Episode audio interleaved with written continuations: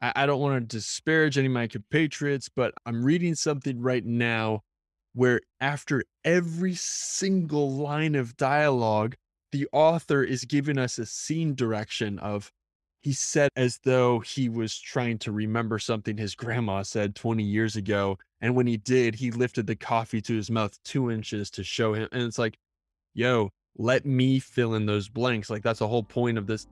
The dialogue is not to show the people talking, the dialogue is to tell us something about their character. Let us fill in the blanks. I don't know who said it, but somebody said that the, the reader is the most creative part of the writing process. Hi, everyone. This is Ben Guest, and welcome to part two of my four part miniseries on how to plan, write, edit, and publish your book. My co host for this miniseries is Greg Larson. Greg wrote a fantastic memoir called Clubbie, and he's ghostwritten and edited over 80 books. In this episode, we talk the writing process, and we start with how writing is similar to stand up comedy there's nothing more brutal than like the in the moment feedback of a stand up comedy audience. And that's a really great gift because as an author, we don't have that. We're just inside our own head. And I think that's why a lot of writing can turn masturbatory, where you're not thinking about what's the audience want, what's going to keep them reading the next sentence. As stand up comic, that's like right there in your face in a very painful way. So it's like the a immediate stimulus response condition. You know if it's working immediately. Yes. Yeah. With writing, you don't really know. You just have to, I don't know what, you have to trust it, at least in the first draft. I, I do this thing sometimes, if I can, where if I'm in the same physical space with a good friend, family member, a trusted reader, I'll print out a chapter, a section, a scene, and I'll say, Can you read this and give me feedback? My parents were in town the other day. I did this with my dad. And he said, sure. And it's just maybe four pages. He said, sure. And he left to go to the dining room table and, and sit there and, you know, mark it up. And I said, no, no, can you sit right here and read it? I kind of want, I kind of like want to watch you in my periphery while you read it because it's as close as you can come to something like filmmaking when you watch it with an audience or stand up in front of a crowd where you can just tell from the body language this is working, this is not working. Yeah. And what was his response? His response to that was just like, okay, at, this point, you know, with enough creative projects, he's like, I'm not going to question the process. And it it was fine. It's better with my mom because my mom will kind of like make, you know, she'll laugh or she'll smile or she'll frown. And I can see, okay, wait, what are you, what sentence are you on? Why did you frown right there? But that, you don't really get to do that as a writer. And if you do, you can't do it too often because people just get sick of you. yeah.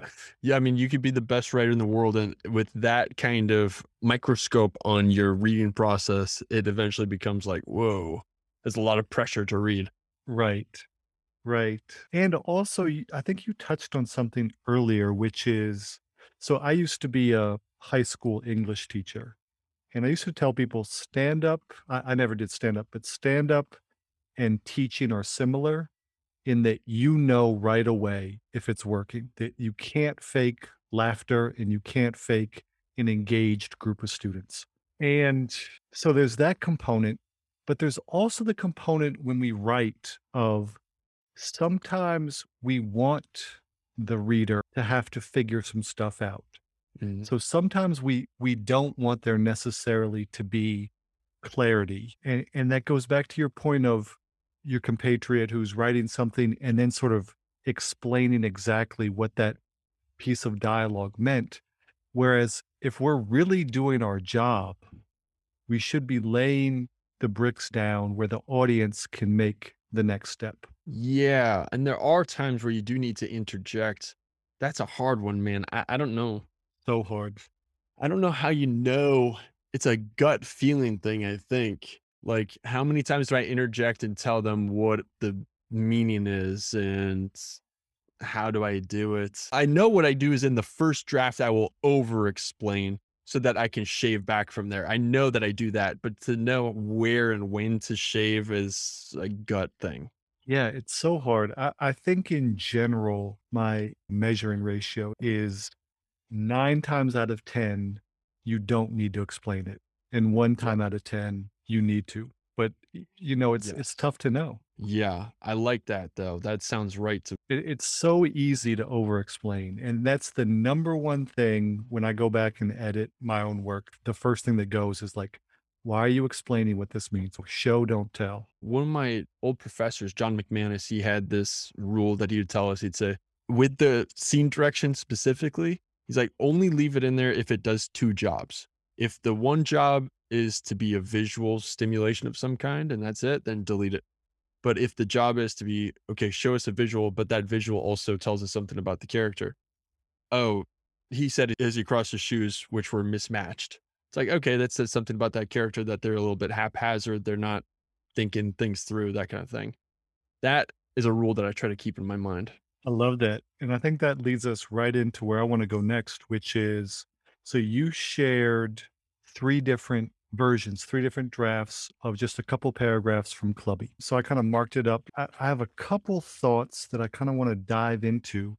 Yeah. Which is, and and I'll, what I'll do actually is I'll read part of each version because this is a little bit different, not different bad or different good, but just different than the process that we're describing. What I'm seeing here is the first version is just very much the skeleton, the bare bones, the framework. I'm doing this, I need to do this, this, and this.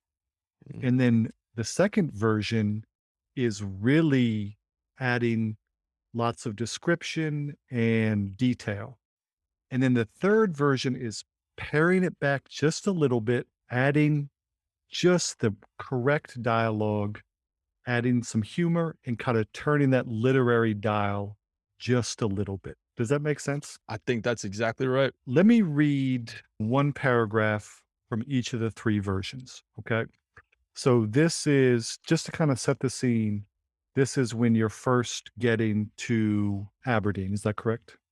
Yep, that's right. I'm basically I'm walking into the equipment closet with my new boss and I am being shown a world that is going to be my new home for the next 2 years and I have no idea what I'm getting myself into. Right. And so, of course, you're now showing us, the reader, this new world, and you want to convey, I have no idea what I'm getting into. And going back to show, don't tell, the last thing in the world you want to do is say, I have no idea what I'm getting into. You want to convey that feeling just through the scene. Yep, that's exactly right. So, version Jason throws the Aberdeen hat on your head, just one of the caps left over from the year before. Blue B blue BP cap with cursive A. Nice cap, stretch fit. Okay, so that's version 1. Then version 2 of that exact same scene, he pulled out a blue stretch fit cap with orange trim on the bill and an orange cursive capital A for Aberdeen on the crown rather than the IronBirds logo. He slapped it onto my head so that the bill was halfway over my eyes and I could only see his feet. I left it like that.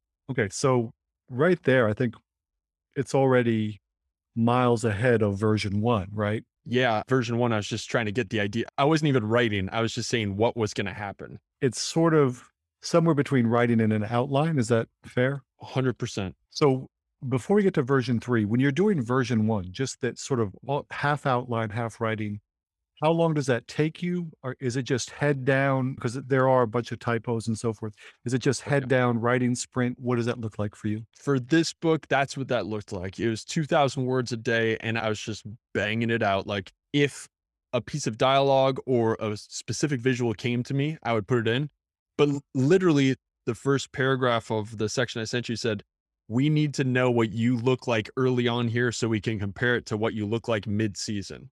That's just a note to myself. But that, I don't write like that anymore usually. But that is just me cranking shit out as fast as I can to get to the stuff that's actually prose Why don't you write like that anymore? it was fast.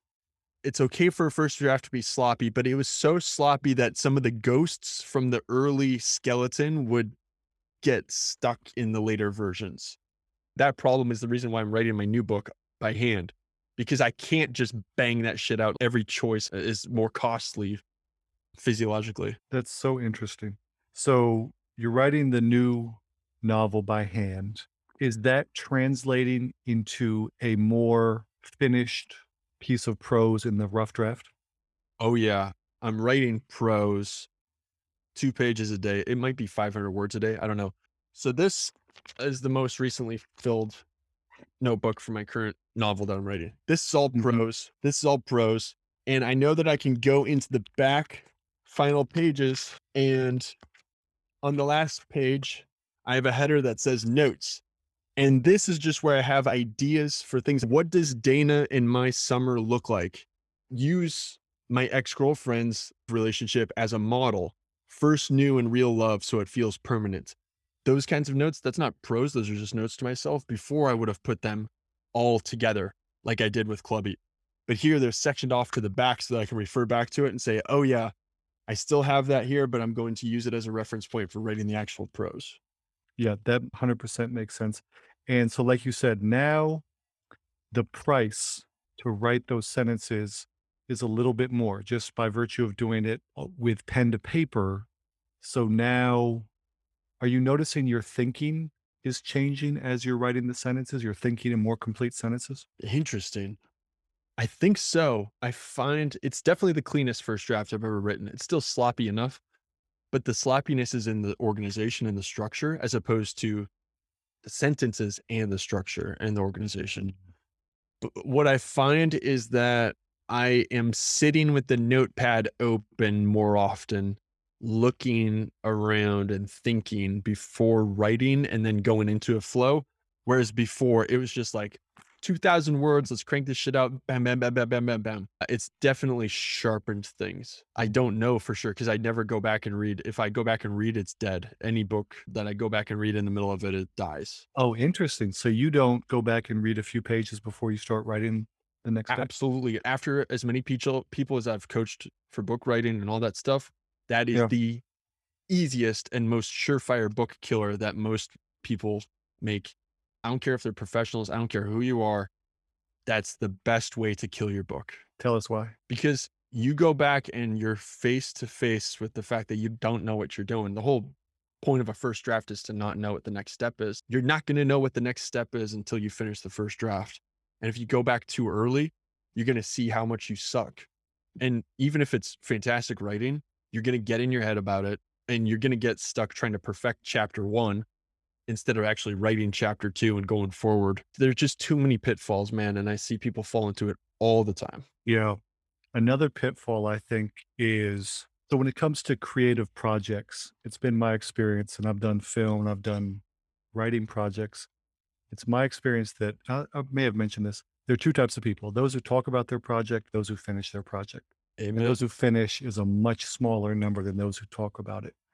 So, where people can get caught up, and this ties into what you're saying, is doing work around the creative project, but not doing the actual work. So, if I go back and I start with chapter two before I start reading chapter four, I read all of chapter two, and I start fixing stuff, I can sort of tell myself, okay, I'm working on my book today, but I ain't really working on my book today. That's exactly it. With the novel project, I was doing that exact same thing. I was like, I need to learn the perfect three act structure before I can start writing this book. And I need to read Joseph Campbell and I need to read McKee and I need to go through all these different craft things before I can write this. I was researching and I was studying, but it wasn't me putting pen to paper. lately I've been on a a Twitter kick in terms of trying to increase the number of followers and post more helpful content. So what I've been doing is is doing threads, threads about self-publishing, threads about podcasting, threads about meditation. Maybe two or three threads a week. And it's fun. There's sort of a video game aspect of of leveling up, whether it's marketing or your followers or your engagements and so forth. I always save it for the afternoon. Uh, and I think you told me this. You do all your promo stuff in the afternoon because it's not the work. It's it's around the work, but it's not the work. And it's really easy to get sucked into that stuff because it doesn't require you at your peak creative powers, which for me is first thing in the morning. Same to the point where since we talked the first time, I've done zero. I'm just completely focused on this novel. I think with most creative projects, but especially with writing, it's this weird thing of it's important, I think, that we go out and live in the world and experience the world. And we're going to take that experience. Like you know, we talked about your book last time, the book you're writing now, and that sort of stems from a very intense experience with you and and your ex-girlfriend or the person you were seeing. Yeah. And so we have to go out and live in the world to sort of Yeah. build up some experiences that we can then isolate and be in our solitude and process and write. And so it's this weird thing of I think if we if we stay in our room too much, that can be and that can be just as seductive as social media to stay and and just write and refine and write and refine. But we have to go out um, and experience the world because that's going to be the basis of the next project. Uh, totally agree, dude. Some author said that he's either writing or doing something worth writing about. Mm. I get what he's getting at. Yeah. So I do something a little bit different than what you were saying as far as never going back and checking. Usually, what I do, so the big project I'm working on right now is co writing uh, a retired NBA player's autobiography. And it's been a great process so far. He played 15 years in the league and won three championships with the Bulls in the 90s, but he's not a household name. The, the book is really about the trauma of a terribly abusive childhood and overcoming that. And so uh, I think a book you're probably familiar with, David Goggins' Can't Hurt Me. It's sort of in the vein of that. So what I do before I start writing, I might go back and there's a couple different books. There's the Goggins book, there's Open by Andre Agassi, which is for most people's money, the best sports memoir that's been written. Maybe one or two other things that are around the voice and around the style of what we're trying to do. So I'll do that and then I'll I'll go back to the previous chapter, the previous few pages, just to get myself back in that flow, that voice before I start writing the new thing. Does that make sense? It does. Like you're preparing yourself for the new day of writing. Yes. Yeah. Interesting. It's- but it's- you don't actually go like- back and edit. It sounds kind of like what you're doing is each morning I'm getting up and I'm jumping in the deep end of the pool. And Yeah. I'm kind of like wading in from the shallow end to reacquaint myself to the authorial voice so that it's consistent. That makes a lot of sense. I've actually been thinking about that lately, like how much the day, how much the specific day influences the content that I'm writing. I'm like, wow, if I had written the same scene a different day, would it be different just because I'm coming to it with whatever random energy I'm bringing to that day of the Right. desk. I'm curious to see without that sort of consistency, how inconsistent the tone is and whether or not that's interesting or confusing for the reader. And that first reader is going to be me inevitably. Right. The other thing I have to be really careful about is what I'm reading because you can almost Yes. unconsciously start to imitate that style. right now I'm reading some Nietzsche, and I think that's far enough for me that I think it won't influence anything. So I love it. Little Nietzsche, little Danielle Steel. yeah, right. The other thing is because you're writing by hand, are you working on any other writing projects? No, I'm doing some book coaching, but that's just like emotional coaching. Right.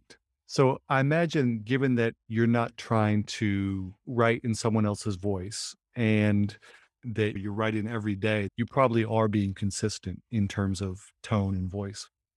That's true. I'm I'm pretty deep into my own into my own voice right now more than I have been in a long time, I'd say. Maybe ever, but definitely in a long time. Okay, so let's go back to these three versions. Yep, yep, yep. So I read version two. I'm going to read version two again before I read the final Sure. version. And so for the listeners, as much as possible, try to pay attention so that you can see how just a few things have changed between version two and the final version, but how it makes all the difference. Okay, so this is version two. He pulled out a blue stretch fit cap with orange trim on the bill and an orange cursive capital A for Aberdeen on the crown rather than the IronBirds logo. He slapped it onto my head so that the bill was halfway over my eyes and I could only see his feet. I left it like that. And so, again, what we're talking about at the top is trying to let dialogue do some of the lifting. And the whole point is to communicate a feeling to the reader. So here's the final version, keeping that in mind. Final version. He pulled out a blue stretch fit cap with orange trim on the bill and an orange cursive capital A for Aberdeen on the crown on the crown. He slapped it onto my head. The bill sagged halfway over my eyes, and I could see only his feet. There, he said. Now you look like a clubbie. Okay, that it's the difference. I forget who said it. Mark Twain, maybe. The difference between the lightning bug and lightning, right? It's almost the same paragraph, just a few slight changes in that bit of dialogue at the end. There, he said, "Now you look like a clubbie." That conveys so much feeling. Yeah, it's the initiation process. That's the period at the end of the sentence of here's the new world, here's where you'll be sleeping, here's the toothbrushes, here's the equipment. Now you're in this shit and you have no way out. And I'm glad that you gave me the assignment because like I went back through and there's this sentence, it's a super long run on sentence. He pulled out a blue stretch fit cap with orange trim on the bill and an orange cursive capital A for Aberdeen on the crown rather than the IronBirds logo. It has the right information, but I was like, that's just way too much in your mouth. That's way too much to read. So I just chunked it together. And when we think about sentence construction, he pulled out a blue stretch fit cap. That that well, here's the final version like you read. He pulled out a blue stretch fit cap with orange trim on the bill and an orange comma helps to break up the sentence, but it's a necessary comma. Cursive capital A for Aberdeen on the crown, period.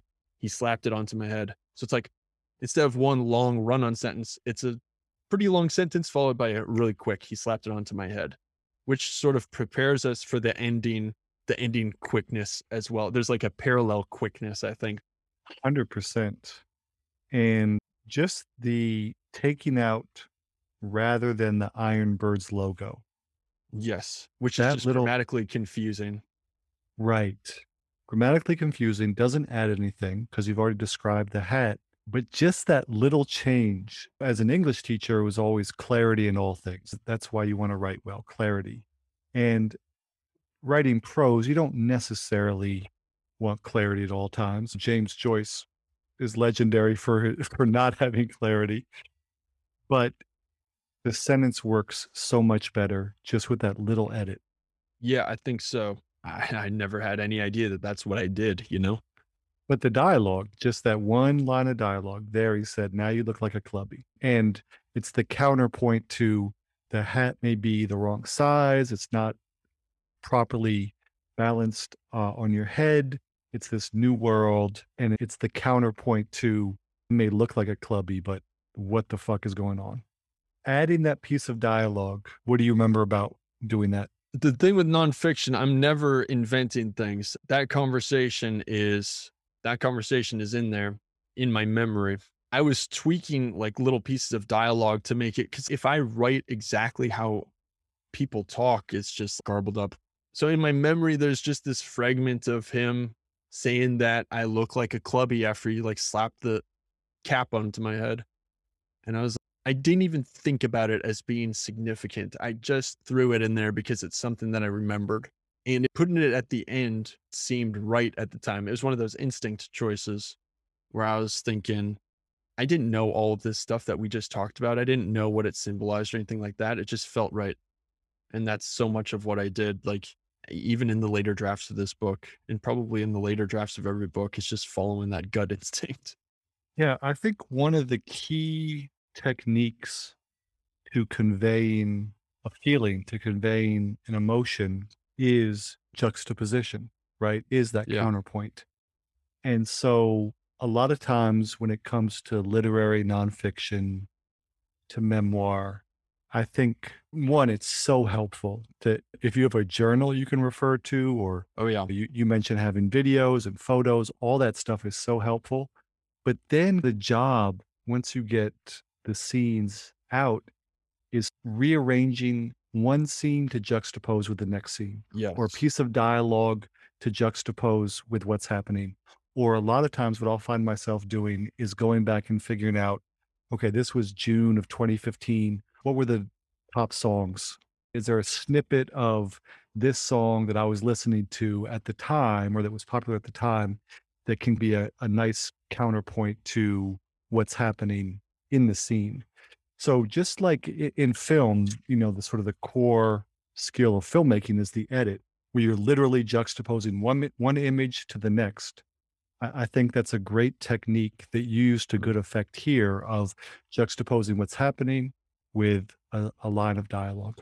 Yeah. I had never even thought about it that concretely, but you're right. I was trying to, especially in this book, I might have even gone too far with that as far as, yeah, the juxtaposition between what I expected that world to be like and what it was actually like. It got to the point where it might have been a little bit too melancholy because the what I expected to be like was this beautiful, pristine world of baseball, and then was something much seedier than that. I think I went too far with that. Why do you think you went too far? Some of it is from reader feedback, but more than anything, when I go back and read it, I'm like, okay, I get what I was trying to do. I was trying to, I was like trying to be too consistent, as in, I, I was trying to not get off of message. And I was like, okay, the message is disillusionment. And if I want to get the message of disillusionment across, I need to constantly have that juxtaposition between what I dreamt of as a kid and what I actually got as an adult. And I just did it way too much. And I don't think that's honest to what life is like. It's too much gray to be that one dimensional. I think that's such a great point. I remember my favorite high school English teacher. After I became a teacher, I went back and took him out to dinner and we just talked teaching.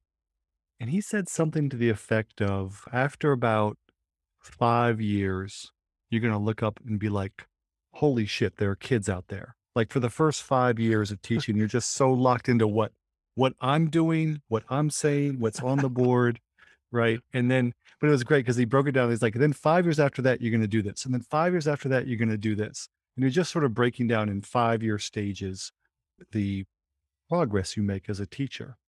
And I think when we're relatively early on in our writing journey, you kind of referenced uh, some of the storytelling gurus and books, we become so focused on linear progress of characters. And if we're writing memoir, usually the main character is ourselves.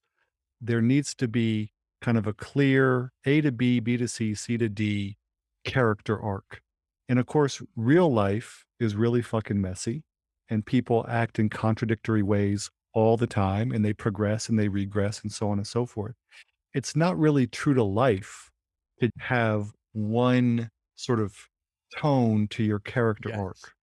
And, and we should celebrate the messiness. And a good storyteller, a good writer can make that whole messiness cohere. Dude, totally agree.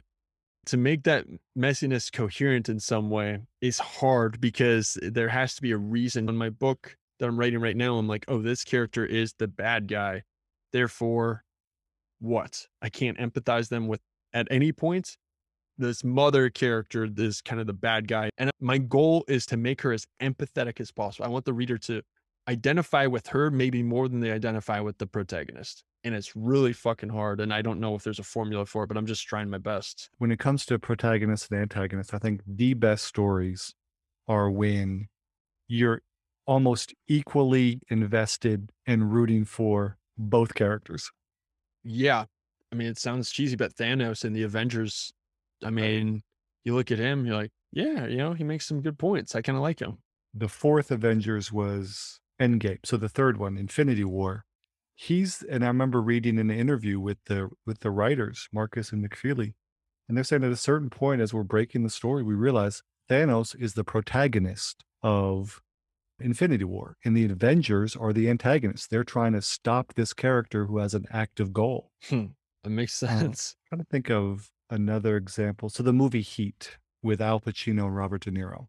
Both characters are fully fleshed out to the extent that even though they're on a collision course, when you're with Al Pacino's character, you want him to win. And when you're with Robert De Niro's character, you want him to win. And then, of course, ultimately they're going to collide. Another great one is Hans Gruber in Die Hard. That's another example hmm. of he's the protagonist. He's the one actively pursuing a goal and Bruce Willis is mucking things up. Bruce Willis is the antagonist of that movie, although he's the hero, of course. Yeah, with the actual writing of the first draft, it's weightlifting. It's like just showing up, putting in the reps, and just like pounding something out. I don't care if it's really smooth or it's like what I do with the skeleton first drafts. That can be done by anyone who can hit a keyboard or who can write. A finished book is better than 99.9% of every book that's ever been conceived, right? So, but with that can be done by anyone. But editing, I don't know, man. It's a certain alchemy to it, and I have no idea. We're gonna shift into the editing part of the process, and I have no idea if I'm gonna have any sort of insightful wisdom to share with you. But I am here for it. Well, let let's just talk process. One of my favorite quotes is I think it was Picasso who said, When critics get together, they talk meaning. When painters get together, they talk brushes. That's the end of part two. Next week is editing. If you found this helpful, please subscribe to my Substack. Totally free, weekly podcasts and newsletter posts with content just like this one. It's at benbo.substack.com. B E N B O.substack.com. Benbo is my family nickname. So benbo.substack.com. Thank you so much. Have a great day.